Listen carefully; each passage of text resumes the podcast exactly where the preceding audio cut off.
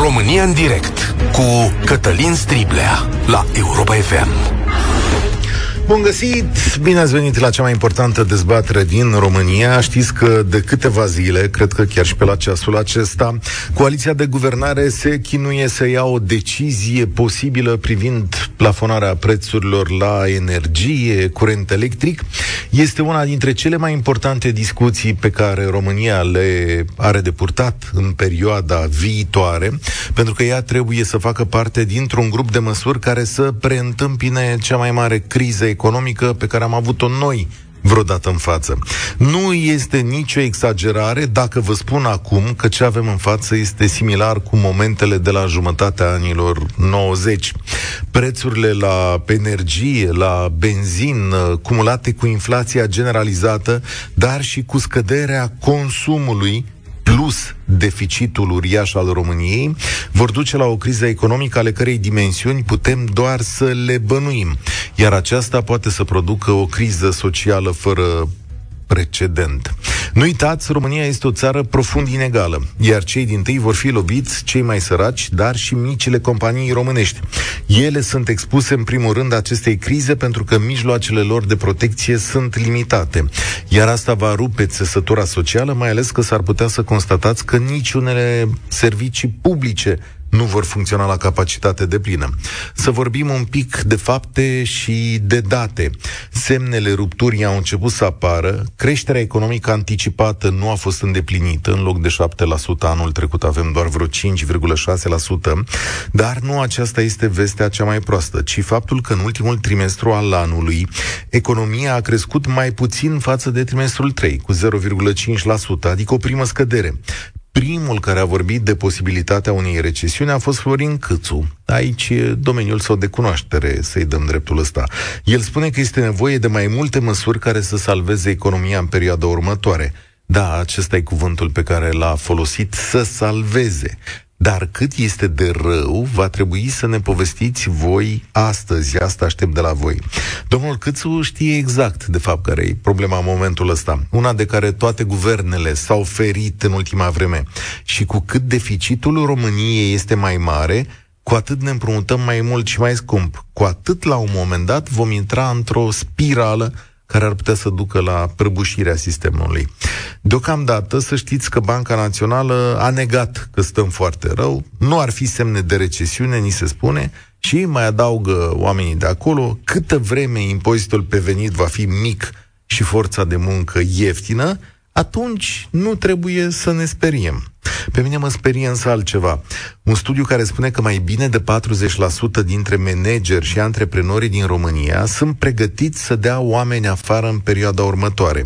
Și în egală măsură, faptul că, în realitate, nu există nicio măsură de stimulare a investițiilor, de obținere rapidă a banilor din PNRR, Știți ce discuții avem la PNRR? Băi, dar ce voiau ea să facă consultanță? Stați un pic că nu o să facem nimic. Singura discuție reală care se poartă e legată de prețul la curent, da? Și aia fără succes, i-ați văzut. Dar, de fapt, la voi cum arată? Puteți, domnule, plăti facturile companiilor? Cum faceți față inflației? S-au sporit, s-au redus comenzile în ultima perioadă? Sunt curios dacă merge mai bine sau mai prost sau dacă sunt semne de intrare în recesiune, cum spun specialiștii. Așadar, 0372069599. Îl repet, 0372069599. Ce probleme au companiile voastre în ultimele luni, săptămâni? Au apărut semne ale recesiunii? Cum faceți față scumpirilor la utilități, și alte lucruri de genul ăsta. Ați, în, ați oprit activitatea firmei, ați rămas în urmă cu facturile, știu eu, unii ori fi dat și faliment. Cât de greu sau cât de ușor este să ții o afacere în perioada asta și ce ar trebui să știe România despre asta? 0372069599 Cristi este primul care vorbește la România în direct. Suntem și pe Facebook, nu uitați, o să vedem mesajele și acolo. Salutare, Cristi! Uh, salut, Cătălin! Uh, serios, se pare că, că fostul ministru Câțu e un, e un da. om care se pricepe? La economie, la economie? Da. da. Zice chiar, asta? Da, chiar da. Adică... Și tot te-am auzit, da, nu, că te urmăresc. Nu se pricepe, nu se nu pricepe, se pricepe. departe de economia care, care ar trebui să se facă acum. Din punctul meu de vedere, el este un om foarte este un mare fan al corporațiilor. Eu lucrez la o corporație, apropo, mm-hmm. și Uh, nu, ca să răspund la întrebările tale. Nu știu, mă surprins că l-ai lăudat pe cât doar atâta tot. Uh, da, lucrez, da. Uh, nu am avut probleme. Din contră, la mine chiar mi-a fost mai bine în ultimii doi ani. Uh-huh. Uh, îmi permit uh, să plătesc facturile și chestii de genul, doar că nu nu cred că ar trebui să... Și știu că postul ăsta e Europa Feminine și el iubește și îl ascult în fiecare zi. Uh, iubesc mult prea mult antreprenorii și, cum spui tu, oamenii care muncesc. Uh, întotdeauna am vrut să spun că oamenii care muncesc poate câștigă cel mai puțin, cu, a- cu adevărat. Eu am undeva la 6.000 de lei, da? Uh, nu muncesc ca omul din fabrică. Ok. Asta vreau să fie... Dar ce ai făcut tu în da? ultimii doi ani de ți-a mers mai bine și nu ești lovit de... Uh, nu am făcut prea mult. Asta foarte mult acasă, de exemplu. Am înțeles. Stând acasă îți merge mai bine, înțeleg. Nu că merge mai bine, nu, Cătălin, ascultă-mă. Ideea este că da, po- poate că aduc mai mult plus valoare uh, pentru munca pe care o fac. Dar asta nu înseamnă, nu, nu mai trebuie să judecăm așa de mult oamenii care câștigă puțin, chiar și asistații sociali. Nu trebuie să judecăm pentru chestiile astea, știi? Uh, ei oricum, dacă nu plus, plus valoare pentru ce este acum, nu știu, în lume sau care, tehnologie, știință, toate chestiile astea. Uh, ideea părerea mea este că uh, antreprenorii a, nu știu, nu-mi pare așa de mult de rău de ei. Ce fac ei, nu știu. Aduc, aduc de exemplu, uh, au angajați, uh, fac locuri de muncă sau chestii de genul? A, asta e... Uh, nu sunt ei antreprenorii inima și coloana vertebrală a oricărei economii sau crezi că corporațiile sunt Dumnezeu pe pământ? Economia înseamnă oameni, Cătălin. Economia înseamnă oameni care muncesc și creează locuri de muncă și plătesc taxe. Asta înseamnă. Nu înseamnă neapărat muncitori, înseamnă oameni curajoși care se hotără să facă o afacere, iar eu la ei mă uh, gândesc astăzi. Da, Sincer, da, corect, corect. toate asta, corporațiile asta... din lume nu vor avea o problemă corporația în care lucrezi tu, corporația în care lucrezi eu, să vor descurca.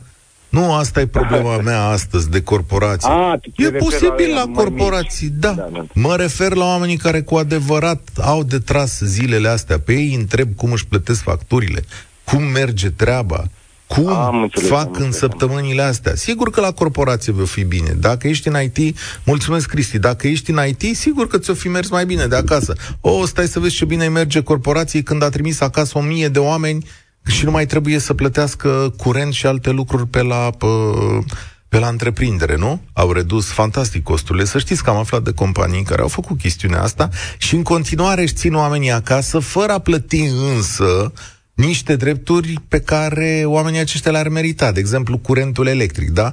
Nu ai consum curentul electric la corporație, dar îl consumi acasă, că tu acolo faci niște costuri. Și compania a zis, mamă, păi noi nu mai plătim aici, uite ce puțin curent electric. Normal, ai externalizat costurile, le-ai dus la oamenii acasă, le-ai dat și salarii în plus, dar mă rog, nu e neapărat discuția de astăzi. Emilia, salutare! Azi vorbesc Bună cu ziua. companiile românești. Cum te descurci? Cum faci față valului de scumpiri și de facturi și de chestiuni de genul ăsta? Uh, Emilia Subsemnata este profesoară în învățământul de stat, Ia. dar a lucrat înainte de maternitate într-un învățământ privat.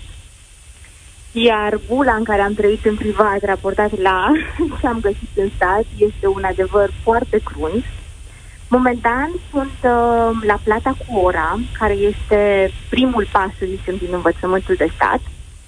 Dacă am voie să dau sume, aș vrea să spun că pentru 48 de ore muncite, evident, nu ca și la privat, uh, am luat în jur de 1400 de, de lei. Dar de ce ai plecat de la privat? Adică ce, s-a închis ceva uh, la privat? Sau care plecat, Nu, a fost o problemă de familie. Uh, tatăl meu a decedat și atunci, în urma decesului, ne-am, ne-am reîntors acasă. Am plecat dintr-un oraș mare, de la Cluj, și ne-am reîntors într-un oraș din județul Hunedoara. Deci a fost un motiv uh, personal, să spunem. Și acolo nu ai mai putut lucra la privat? Și evident aici nu, nu se mai poate să mai lucrezi la privat, nici nu există conceptul. Uh, dar uh, legat de întrebarea, legat de discuția anterioară, uh, și de antreprenori, mă gândesc că dacă eu aș urma să aș urmea calea antreprenoriatului dintr-un oraș relativ mic, să zicem, de 20.000 de locuitori și aș aduce ceea ce am văzut în privat aici, pe această cale, uh, cred că aș avea succes sau sper să am succes. Și sunt unul dintre tinerii care, deși am 30 de ani și am muncit câțiva ani în privat, iar acum sunt la stat, aș alege calea aceasta pentru libertatea pe care o are un antreprenor și pentru faptul că să ai un asemenea curaj în, uh, în timpurile pe care le trăim e, e, e, e de lăudat. Nu neapărat că mă laud eu pe mine, dar cred că dacă tot deprindem experiență într-un privat, uh, înainte de a ne arunca într-o meserie care pendulează între privat și stat, calea antreprenoriatului, cel puțin pentru învățământ, pentru meseria mea de a fi profesor, e o cale de a face altceva, poate ceva mult mai bun, să vorbim Auzi? de educație la, la calitate. Dar școlile private cum se descurcă în perioada asta? Uh, școlile private se descurcă, eu zic că la fel cum s-au descurcat și înainte de pandemie. Așa pentru că um, în continuare s-a mers la școală și pandemiei au reușit să găsească portițe și să meargă la școală, deci copiii au mers. Dar n-au oamenii ăștia costuri mai mari? că curios, nu fi mărit și ei taxele pe la școlile astea? Uh, eu am avut o, re- o tentativă de întoarcere, respectiv am avut o, o variantă de, de interviu după maternitate, iar diferența de salari pe care mi-a fost oferită a fost de 100 de lei ceea ce a fost o glumă extraordinar de... Înțeleg că maternitatea nu este experiență, dar da. uh, o creștere salarială de 100 de lei după 2 ani care am stat acasă cu copilul, parcă a fost o glumă. Da, eu îi uh, cred pe oameni că n-aveau cum să-ți ofere mai mult. În... Gândește-te că într-o școală, dacă aduci Corect. copiii la școală și plătești astăzi curentul, de-abia supraviețuiești. Adică da, uh, eu nu pot să-i că... judec acum. Nu, nici eu, nu, nu judec, doar spun niște fapte pe care le-am văzut în zonă, sau în domeniul meu. Uh, chestia este că aceeași școală privată a reușit într-o pandemie cruntă, să zicem, să aducă uh, o școală online, care nu știu încă dacă funcționează sau nu, e acum să zicem în probă, dar uh, vă, vă pot da răspunsul ăsta mai peste un an, doi, să vedem Bine. dacă ne-a adus pandemia și ceva bun. Mulțumesc, dar eu astăzi nu vorbesc despre pandemie. Vă întreb pe voi care sunteți în România reală cum vă merg afacerile. Cum uh, faceți față facturilor? Ce măsuri ați luat? Cât de greu sau de ușor e să ții o afacere în perioada asta și da, ce ați aștepta și de la statul nostru, imediat o să vi-l dau și pe domnul Cățu să vedeți că are două idei, dar pe care nu o să le ia lumea în seama. Iar o să-mi zică cineva că laud pe Cățu. Nu-l laud pe Cățu, dar lucrurile nu merg doar în a constata că toată lumea e proastă, da? Adică nu așa putem să discutăm într-o țară normală. Claudiu, salutare, bine ai venit la România în direct. Salut, Cătălin. Uh, sunt din județul Neamț, am un business deschis din 2008, chiar în momentul crizei de atunci. Noi atunci nu am uh, resimțit criza. Uh, de-abia în 2010-2011. Atunci aveam doi angajați, mă auzi? Te ascult. Așa. De-abia din 2011 a trebuit să renunț la un angajat. Și a rămas eu cu un singur angajat. A venit 2019, da, pandemia. Uh, restricții, măști, uh, dezinfectare, restrângerea activității m-a obligat să dau și al doilea om afară. Și acum ești singur? Și acum sunt singur. În momentul de față. Da, eu mai supraviețuiesc. Am uh, un contract cu furnizorul de electricitate care este valabil până în august. În momentul de față plătesc o factură de utilități curent 900 de lei pe lună. Da? Plus gunoi, plus nu știu ce, ăla nu știu dacă se va scumpi din cauza asta. Da. Dar în august, mi-a furnizorul îmi va tripla prețul, probabil. nu? Da, cred că mai mult. Eu aștept în iunie să văd, am văzut că vine un contract de șase ori mai mare. Eu am contractul până în august. Aha, ok. Da, până în august nu, nu Da. la el. Dar eu în august ce fac dacă îmi triplează prețul? Păi nu știu, asta te întreb. Ce să faci, apropo? Păi închid. Ce Normal afacere? că închid. Ce și o să afacere? intru în insolvență, o să am niște datorii la stat acumulate, care până în 2019 nu le-am avut niciodată din 2008, da, mi-am plătit dările la stat. Așa, în momentul de față am 6.000 de lei, datorie la stat. Aha, deci de acolo te-ai finanțat, fiindcă- neplătind statului, nu? Da? Și atunci o să oblig statul să-mi ceară insolvența, să mă bage în faliment. Eu în momentul de față, înainte când aveam angajați, plăteam pe IMM un impozit de 1% din cifra de afaceri. Da. Da? Ok. În 2019, ca să-ți dau un exemplu, la țigări, da, cota de adaos este de 4%, 4,2%. Atunci plăteam 1%. În momentul de față plătesc 3%. Eu rămân cu 1% din țigări. Atunci un pachet de țigări costa 16 lei, acum e 21 de lei. Atunci, în 2017, ca să-ți dau un exemplu, aveam o cifră de afaceri de 540 de mii anual, iar în momentul de față, pe 2021, da, Mhm. o am de 180 de mii. O treime. Da, te înțeleg. Deci te, între, te duci către închidere, de fapt. Ăsta e Da, cazul. normal, dar cum pot? Ce pot face? Și ce să Uh, faci după aia? Adică ți-ai ce făcut un plan? ce- Nu știu, mă reorientez, uh, intru în uh, ajutor social. Nu am avut parte niciodată în viața mea, am 44 de ani și nu am avut. Am lucrat în multinaționale. Da, uh, la 44 de ani nu știu dacă m-aș putea întoarce în câmpul muncii. Păi te întorci și acum ești în câmpul muncii. O să te întorci, că n-ai altă Sunt în șansă. câmpul muncii, dar am propria afacere. Da, Eu ce întreb, eu dau cu capul. Cum ar fi? da. Da? Mulțumesc tare mult. Mi-a scris Te- cineva, mi-a scris cineva, da, despre asta e vorba, oameni buni. De fapt, genul acesta de situații s-ar putea repeta în zeci, sute și mii de cazuri. La asta vreau să vă atrag atenția. Acum lucrurile încă mai sunt cum mai sunt, dar primele semne au început să apară. Spune cineva că Anul trecut mi-am cumpărat un camion pe care lucrez eu, am deschis o firmă și am obținut un contract. Datorită scumpirii motorinei, pierd 4.000 de lei pe lună față de cât câștigam acum 8 luni. Adică pierzi din profit sau îi aduci de acasă? Aurel Blaj ne scrie asta pe Facebook. Mihai, salutare, bine ai venit la România Bună în ziua, direct. Mihai, mă numesc din București, vă sun. Vă spune trei chestii concrete. Am o, o afacere din anii, jur de anii 90 înainte de 2000. În București am o firmă de distribuție, am 15 angajați. N-am avut niciodată datorii la bugetul de stat. Uh, trebuie să fiu corect să recunosc că m-a ajutat programul IMM Invest.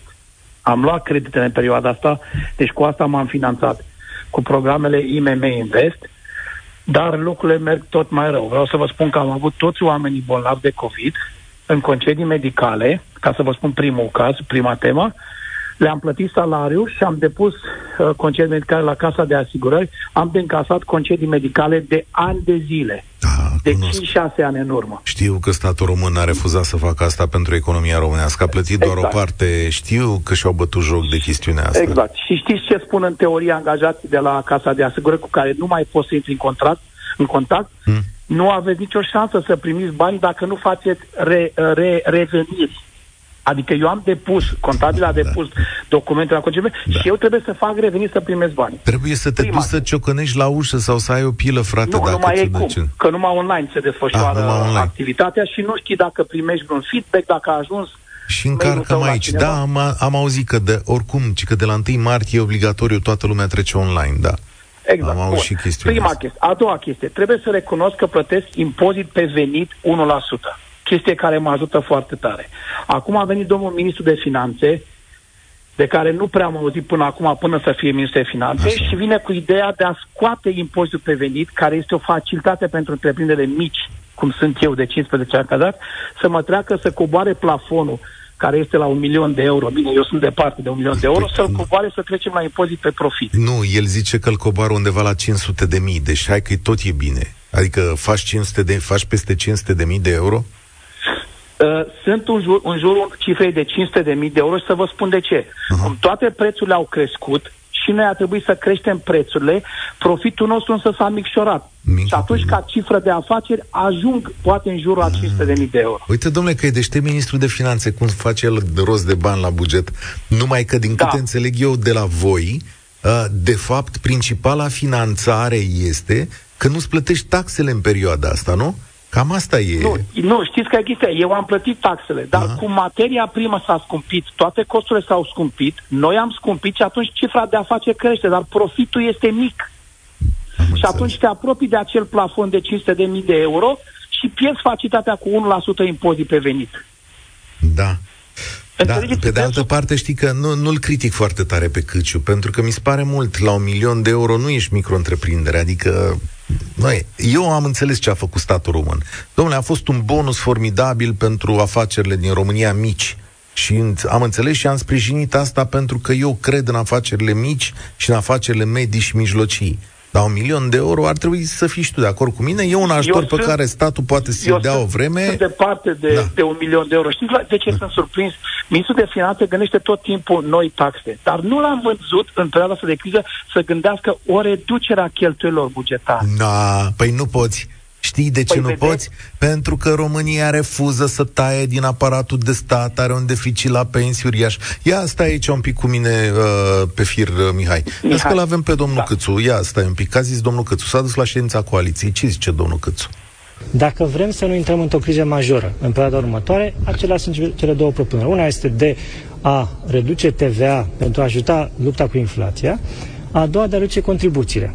Uh, și aceasta, bineînțeles că deja o pregătise la Ministerul Finanțelor, dar continuam guvernul de la aveam o reducere graduală până în 2024 a acestor contribuții.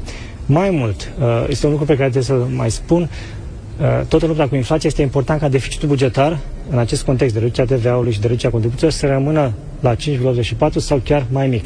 Altfel, semnalul este uh, greșit pentru piețe și vedem deja că dobânzile la care se împrumută statul român uh, sunt în creștere. Vezi, domnul Câțu s-a dus la coaliție și le-a zis asta. Ce vrei tu, le-a zis. Da. Da? Păi, și... să, vă, să vă spun ceva. Mari producători de energie, producători, nu distribuitori, sunt de stat. Da, știu. Acolo sunt banii. Deci, deci noi plătim 19% TVA pentru facturile de energie care se duc la producătorii de stat. Da. De unde guvernul și-a niște bani. Știm șmecheria. De fapt, Vedeți? cum v-a spus Răzvan Nicolescu acum două săptămâni în acest studio, Căutați banii, vedeți unde sunt, că în primul rând sunt la producătorii români, luați-le banii și ajutați companiile mici, precum ale lui Mihai. Despre asta e vorba, prieten, când stați vor, de vorbă la masa aia. Mulțumesc tare mult, Mihai, dar știți ce problemă are guvernul României? Are o problemă uriașă pe care nu vrea, nu poate să o rezolve. Păi cum o să dea el afară pe praful ăsta din toată clientela aia politică? Cum o să poată el să taie salarii din zona bugetară? Cum o să reducă măcar celebra învelopă salarială? Când tu ani de zile ai pompat acolo la pile și la relații, a nu mai pun asta cu pensiile. Cum să lucrezi acum la pensii când tu vrei să le mărești? Nu se poate face chestiunea asta. Și de aia se uită și zice, bă, cum să iau eu măsuri din astea care să-l ajute pe Mihai care muncește? Când eu trebuie să ajut statul, că are salarii duble față de privat. Vedeți, despre asta e vorba. Și se uită la Mihai și a zis, bă, câți angajați are ăsta? 9, bine, las că se descurcă cu 5. Cât are impozitul? Are 1%, las că îl scoatem de la 1% la 16%, îl ardem. Asta e de fapt gândirea. Igor, dacă ar fi avut un stat normal, s-ar fi descurcat. Dar problema e că n-au acum. Rareș, salutare! Ce afacere Salutare, domnul Cătălin. A, nu mai contează afacerea, dacă... Ia. Nici nu mai știu dacă mai e afacere, că de la 12, de la 12 colegi am ajuns cu 3 după 2 ani de zile. A, aș fi vrut întrebarea asta să fie pusă, adică să, să vină de la guvernanți, nu de la dumneavoastră. Ce facem, cum îi ajutăm pe cei mai mici. Dar, din păcate, nu a venit și prea târziu. Vă spun sincer, la momentul ăsta, dacă dacă ar fi, aș, uh, adică în principiu e foarte greu. Vânzările au scăzut, oamenii nu mai au, uh, nu mai au bănuți, nu mai generăm foarte multe vânzări, ne chinuim de la o zi la alta. Ce faceți voi? Uh, rău. Nu, nu, rău. ce afacere aveți? Ai găsim domeniu așa uh, să ne primim. Nu, ochelari, ochelari de vedere. Ochelari de vedere. Ochelari, Acum, da, aici... de vedere. Stai un pic.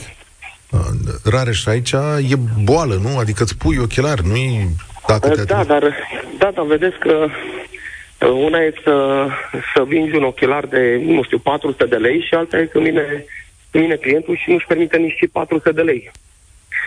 Și, și să tu? zică, să zică nu, nu am bănut, nu factura viitoare sau nu, nu îmi permit. Acum mai stau așa cu dioptriile. Adică nu e... Și tu ai scăzut de la 12 oameni la, 9, la 3 oameni? La 3.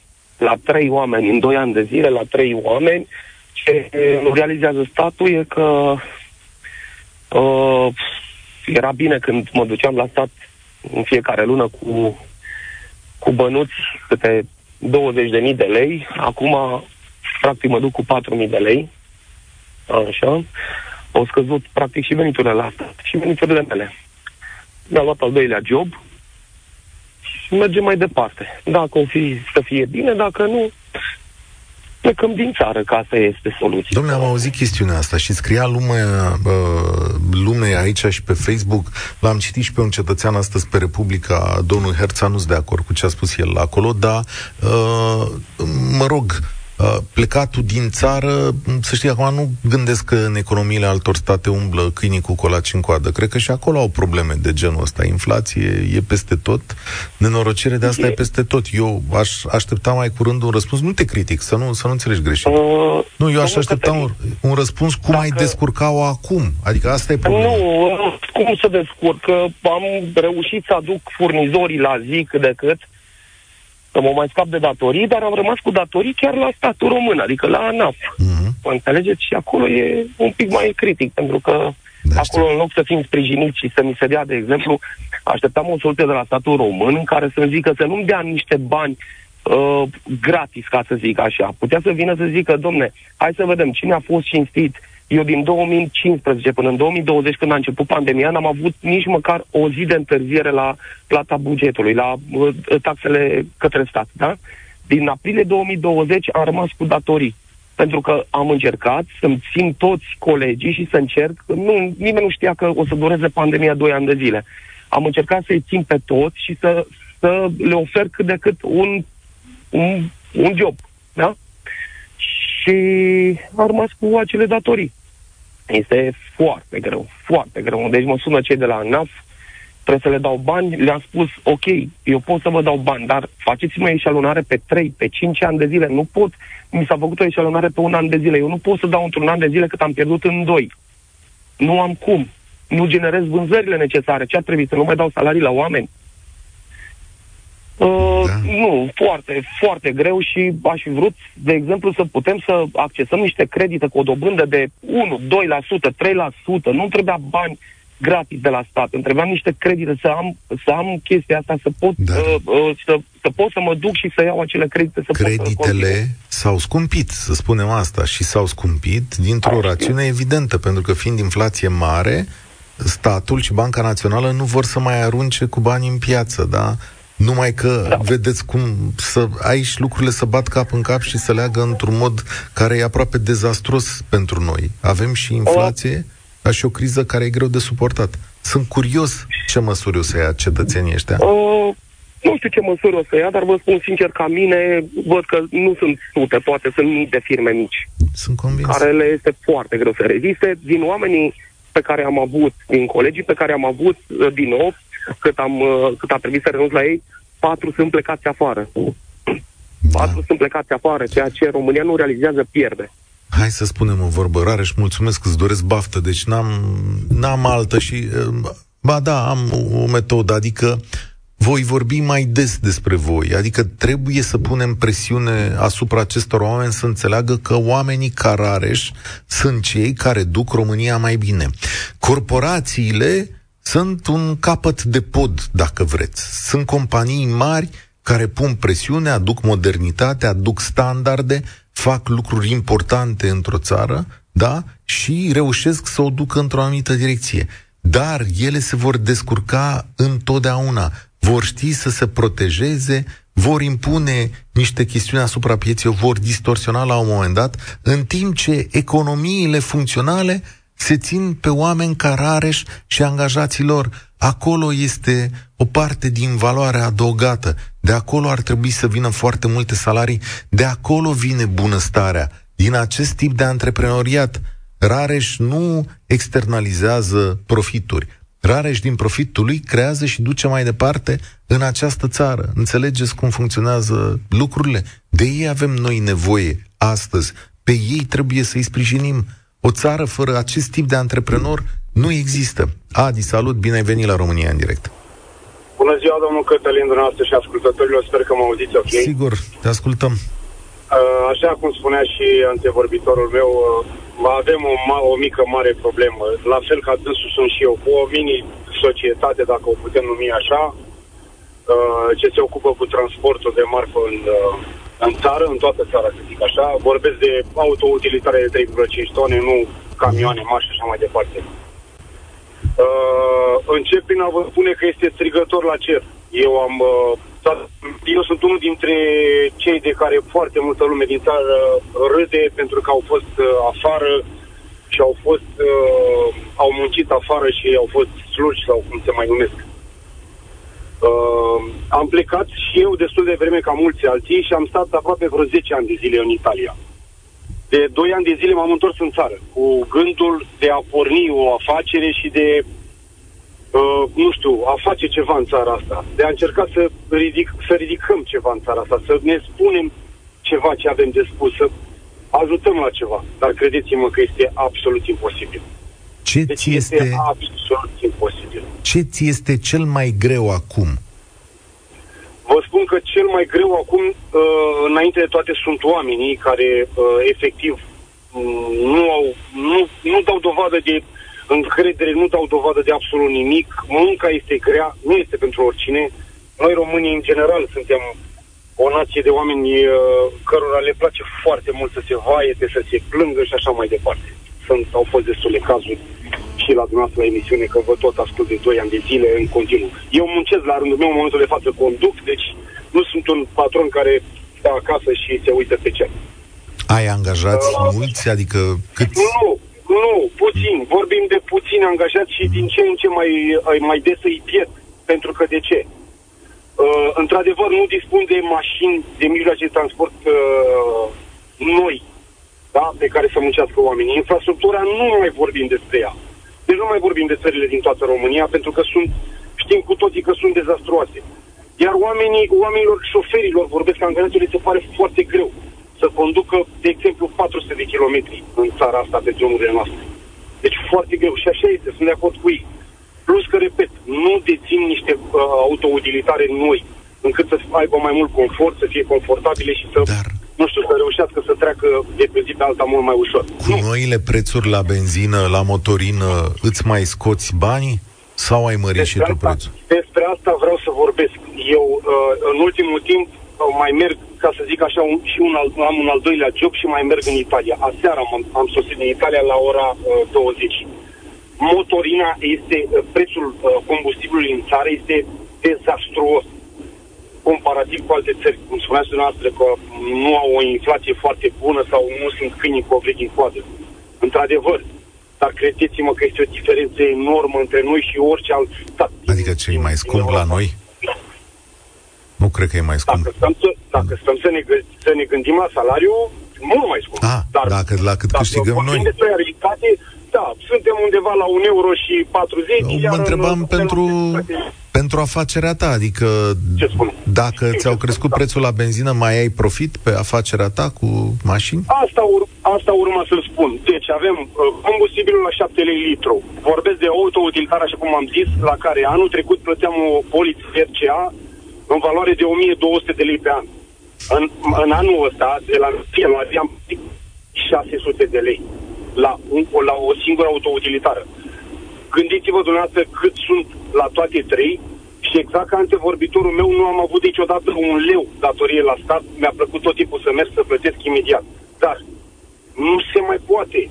Deci vă spun foarte serios, România în felul ăsta o să pierdă orice om, un om amărât, sărac, ca și mine, care a venit să încerce să facă ceva în țara asta, să meargă mai departe și să încercăm să ajutăm țara asta, Nu se mai poate. Eu mă gândesc foarte serios să renunț și să mă întorc înapoi acolo, slugă, cum spun unii, da? Pentru că în țara asta am o vârstă la care nu mai pot face ceea ce am făcut la 19 ani când am fost plecat, da? Dar cred că orice altceva, orice aș găsi, cu siguranță aș reuși. Mulțumesc Asta că tare. nu face nimic. Mulțumesc tare mult. Mă doare sufletul de câte ori mă uh, sunați la emisiune și spuneți că o să plecați din țară. Asta e, de fapt, una dintre problemele pe care va trebui să le rezolvăm în anii următori. Oamenii care revin aici trebuie să găsească modalități să facă valoare adăugată. În 2021 s-au închis cu 28% mai multe companii decât în 2020. Ce să vezi? Da, cele mai multe în comerț, apoi în reparații de mașini, în construcții și în industria prelucrătoare. Astea au fost. Dragoș, salutare! Uh, vă salut, domnul Cătălin. Bună ziua! În ce situație uh, ești? Într-o situație, după ce am ascultat colegi, uh, domnii dinainte, uh, cred că sunt într-o situație acum mult mai bună. Și vă spun și de ce. Uh, am avut o firmă micuță, cu vreo două puncte de lucru, în Suceava, cu toate că eu sunt din Bacău. Uh, ținând cont de pandemia care știți cum a fost în Suceava, cu taburi, cu zbura COVID-ul din, din uh, spital, au închis străzi, uh, din ce în ce mai prost. Adică ajunsesem la vânzări de 50-60 de lei pe zi. Uh, ce am zis? Ca să nu dau afară oameni, am și o patru angajați aveam. Deci, bă, mă trec eu un șomaj pe mine că să mai plătesc taxe la stat. Ok. Uh, Țin să spun că de atunci până când am închis firma efectiv anul trecut, imediat după ce am auzit de monstruoasa coaliție de la guvernare, și o să fac și o paranteză mai târziu, uh, am închis punctele de lucru pentru că începusem să aduc bani de acasă ca să susțin firma. De ce? Au crescut, crescut început să crească, început să crească tot. De la transport, de, de înainte au început să crească prețurile. Nu de acum, deci de prin uh, septembrie-octombrie. Uh, da. Taxele la stat uh, știu că știam că vor crește. Uh, au fost multe, multe, uh, multe lucruri care au adus la um, adus la uh, decizia asta și acum, sincer, mă felicit. Și, și acum ce faci? Ce faci? Acum am angajat. Sunt, ah. v- sunt vânzător între ghilimele, sunt director de vânzări la o firmă, e mult mai bine decât să fii mic întreprinzător în România. Nu Ascultam e mai bine. Pe, Ai, pe, pe sufletul tău, sufletul tău nu cred că zice că e mai bine. Că... Vă dați seama că nu, dar mă refer financiar, adică... Da, ai o stabilitate. Psihic, și psihic, și psihic, efectiv. Deci stăteai sâmbătă, duminica, bă, stai că trebuie să plătești ăla, trebuie să plătești la stat, eu mă gândesc cum sunt firmele astea de stat care au datoriile astea la bugetul statului, când tu, o firmă mică, vine data de 25, n-ai plătit, îți dă o, un preaviz și după încă 30 de zile statul ți-a băgat deja mâna în bani, în buzunar. Eu nu știu cum se acceptă așa ceva. Deci, uh, ai, să zicem, 5.000 de lei sau 6.000 de lei, dacă nu ai plătit până pe 25, imediat îți trimite somația acasă, în 30 de zile ți-a făcut poprire pe cont. Da. Cum sunt firmele astea care le văd, mă uitam și la echipe de fotbal și la, cu milioane de euro datorii la bugetul statului. N-am da, ar fi rău să vorbim o dată despre fotbalul ăla a, și cum a, e el păsuit în România. A, a, a, Dragoș, apoi, mi-e teamă a, că nu mai am timp astăzi, dar știți ce? Mulțumesc mult, te, te înțeleg, îți înțeleg decizia, sincer îmi pare tare rău pentru ea, pentru că, mă rog, a, ideea e atunci când te apuci de o afacere să, să tot crești, Cred că în perioada următoare vor veni multe turbulențe și uh, mă ironiza cineva aici pe Facebook când am spus că mă doare sufletul pentru cei care pleacă din țară.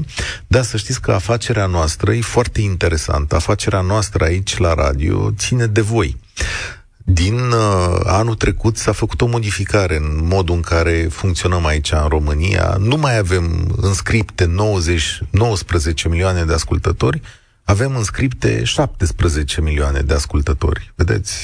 Și ascultătorii noștri să împuținează, firesc, nu? Adică nu mai putem să raportăm ca acum 20 de ani aceleași audiențe, ci mai mici în numărul de oameni pe care îi atingem. Dacă acestea sunt mai mici, vă dați seama că și afacerea este mai mică. Să știți că și starea presei ține exact de prezența voastră în România și de capacitatea de a face afaceri împreună. Suntem toți în aceeași oală, asta vreau să vă zic. De asta mă doare sufletul și promit că de la acest microfon o să încercăm să luptăm mai mult pentru companiile astea mici și medii care fac România să meargă. Asta e povestea de astăzi. Pregătiți-vă de o perioadă mai grea și noi tot aici vom fi. Sunt Cătălin Striblea, asta e România în direct. Spor la treabă! Participă la România în direct de luni până joi de la ora 13 și 15 la Europa FM.